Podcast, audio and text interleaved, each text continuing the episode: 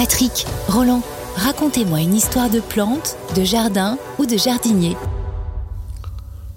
La rubrique que je vous propose maintenant, je l'ai intitulée L'urne de la mort. Attends, attends, je vais faire les musiques, vas-y.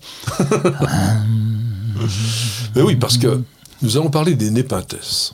Alors nous avons déjà fait une chronique sur les plantes carnivores en général. Nous avons fait plusieurs vidéos sur Nous Jardin TV sur ce monde extraordinaire des plantes carnivores.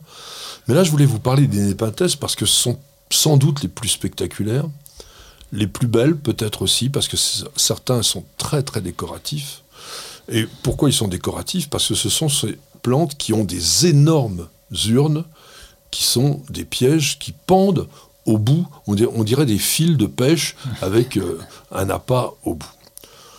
Le nom Népenthes a été créé encore une fois par Karl von Linné, mais cette fois en 1737, plutôt que la plupart des autres. Et ça vient du grec, dont ne c'est le privatif, et chagrin. C'est la plante qui ne donne pas de chagrin.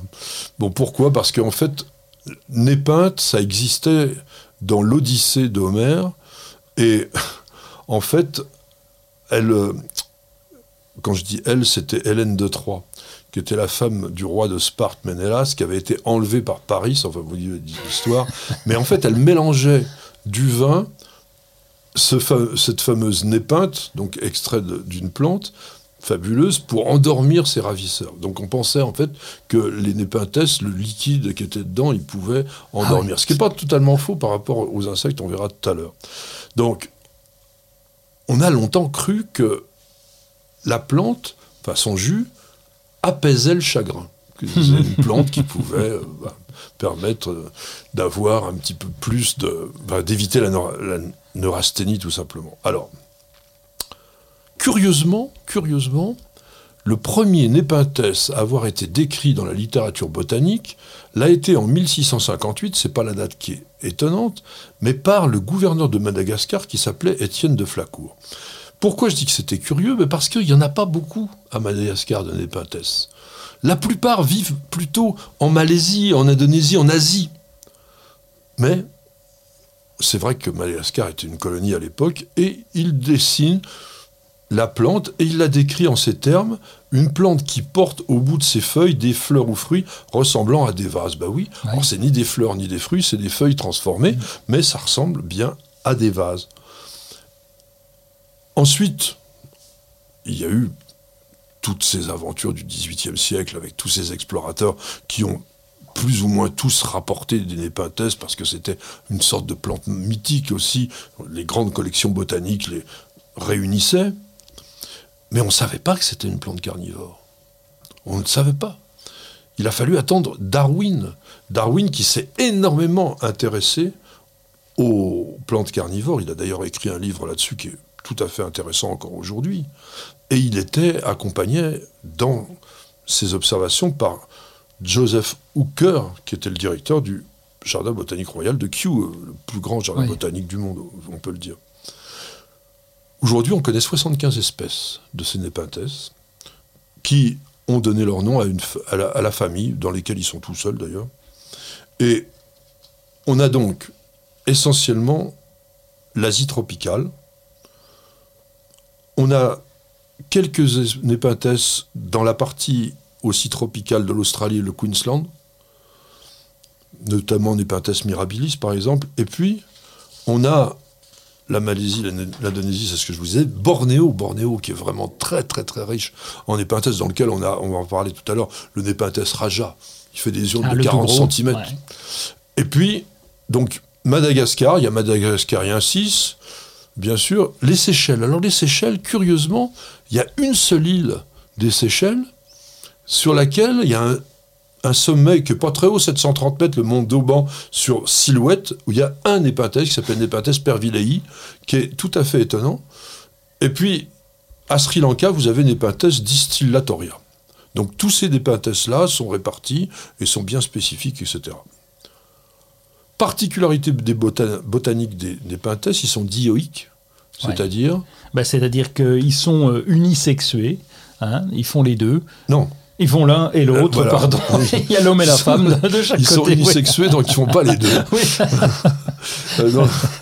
Et donc, en fait, est-ce que tu as déjà vu des fleurs de Népenthes Nous, on en a eu Bah, la les chance d'en avoir non, qui fleurissait. non. Ça fait un grand épi, c'est assez drôle comme ça.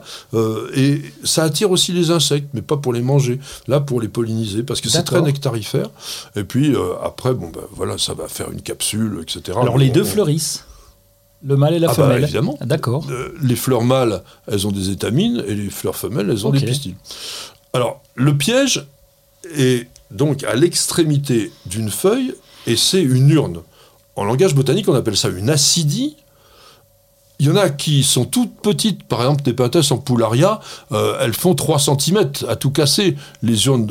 Alors c'est un Nepenthes, lui, qui retombe pas vraiment, il est, il est caché un peu dans la mousse, euh, dans, la, nature. Puis alors, comme je vous disais, Nepenthes raja ou Nepenthes kinabualensis, bah oui, mon Kinabalu, c'est là, sur cette montagne, où il y a vraiment le maximum de Nepenthes différents. Et là, la capacité du Nepenthes, c'est 3 à 4 litres. Et ces Nepenthes-là arrivent à piéger des oisillons, des lézards. Vraiment, c'est vraiment la plante carnivore. C'est pour ça que je vous disais, c'est l'urne de la mort. Parce que un petit animal qui tombe dans une urne de 40 cm dans laquelle il y a 2 ou 3 litres d'eau, ben évidemment, il va se noyer. Mais c'est pas que de l'eau. Et on verra tout à l'heure. Donc, le piège est bien particulier parce qu'au bord de cette urne, vous avez une sorte de zone brillante, presque comme si c'était de la glu, parce qu'il y a une sorte de nectar dessus qui attire les insectes. On appelle ça le péristome. Et ce piège, qui généralement est rayé, strié, denté vers l'intérieur, c'est déjà le début de la fin. C'est-à-dire que là, c'est un peu le toboggan sur lequel l'insecte va se mettre à avancer et puis sera précipité dans ses cataractes. Pourquoi Alors qu'un insecte, ça peut monter le long d'un mur, ça peut marcher au plafond. Pourquoi est-ce qu'il va tomber et pas revenir? Ils ont mis du savon sur les côtés. Bah, Ça serait trop simple. Mais non. Les parois de l'urne sont recouvertes d'écailles cireuses qui vont se détacher au moins de contact. Ce qui veut dire que il glisse, il tombe, il tombe, il tombe, il peut pas s'accrocher. Parce que chaque fois qu'il s'accroche, ça se détache. Mais les écailles, elles disparaissent alors, elles tombent dans le fond, ça repousse. La plante est capable de les faire Ah oui. repousser. Et puis, même si il est capable de voler l'insecte, par exemple, eh ben, il y a autre chose que la, la plante a inventé. Elle a un chapeau. Tu as dû remarquer qu'au-dessus de cette urne, il y a ce qu'on appelle un opercule. Ça se referme pas, hein, contrairement à la dionée qui fait son piège à loup et qui est mobile. Ça ne se referme pas, ça sert simplement pour obstruer visuellement l'entrée. Et lorsque l'insecte tombe à l'intérieur de l'urne, il voit pas la sortie. Et donc, il va être désorienté et il va finir par s'épuiser complètement à essayer de remonter. Et sans oublier que même s'il arrive à remonter, il y a le bourrelet du péristome Ah oui. qui revient vers l'arrière et qui lui fait une sorte de plateforme sur laquelle il ne peut pas non plus s'accrocher.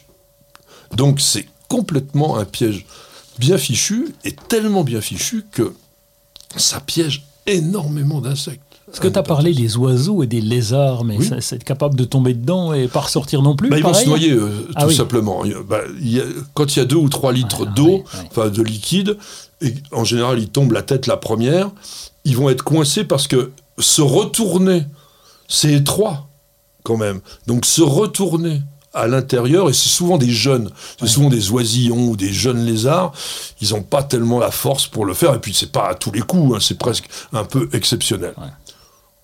Mais c'est pas de l'eau. Parce qu'il y a des glandes digestives à la partie inférieure du piège qui sécrètent un liquide qui est très riche en enzymes et qui va se mettre à digérer toutes les parties molles des proies qui vont être dissoutes et assimilées par la plante.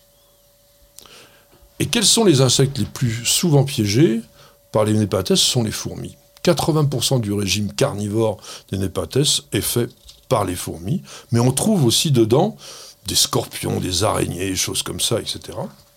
Et pour terminer, il faut savoir que la nature est tellement, tellement originale, tellement bien faite, que il y a un commensalisme avec les népenthes. Il y a des araignées qui vivent à l'intérieur, donc une araignée qui s'appelle Misumenops nepenticola, donc l'araignée crabe, toute petite, rouge violacée, et qui est dans des gros népenthes, comme Nepenthes rafflesiana par exemple, c'est beau, euh, et cette araignée, elle vit juste sous le péristome, elle n'est pas en bas, elle est sous le bord dont je vous ai parlé, et en revanche, elle est capable de plonger dans le liquide, mais elle est accrochée au fil. Ah, elle est maligne. Bah, bah oui, c'est un petit peu euh, Spider-Man, si on veut. euh, et elle va capturer les insectes qui vont tomber et aussi les larves qui pourraient être nées, parce que ça arrive, à l'intérieur du piège. Donc elle nettoie, elle, euh, elle fait un petit peu le ménage et donc elle vit avec la plante. Et donc elle est capable vraiment de tisser son fil et de se laisser glisser au fond de l'acidie. Et même parfois, quand, si jamais il y avait un insecte qui pouvait la menacer parce qu'il était rentré euh, à l'intérieur et puis il lui semblait dangereux, elle va se mettre au milieu des déchets et on la verra plus.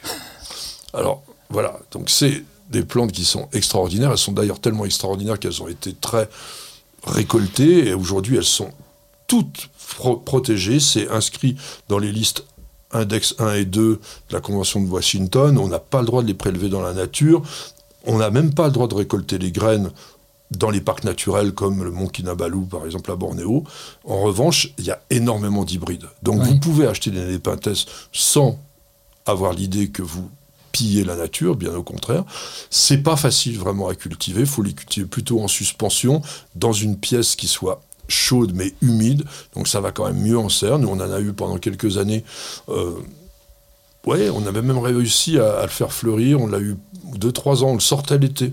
On le mettait aussi euh, Mais accroché. tu leur donnes des mouches à Pas manger du tout, ou... ils se débrouillent Non, tout ils se seuls. débrouillent. ouais. Voilà. Mais alors, c'est une bonne question parce qu'on peut très bien avoir des plantes carnivores sans les nourrir avec des Ouais. insectes. Pourquoi? Parce qu'il suffit de leur mettre un tout petit peu d'engrais, mais vraiment très très peu, et puis elles vont trouver leur nourriture. Alors, sachez aussi, pour terminer une dernière chose, c'est qu'il est tout à fait normal qu'à un moment donné, vous ayez les urnes qui deviennent toutes marron, toutes euh, ramollies, enfin, ou du moins toutes desséchées, parce que ça a une vie relativement réduite. Ça, ça vit un an maximum, une, urne. Donc, la plante se renouvelle en permanence. Et j'aurais vraiment pas terminé sans dire ça. Jamais, jamais, jamais d'eau de ville.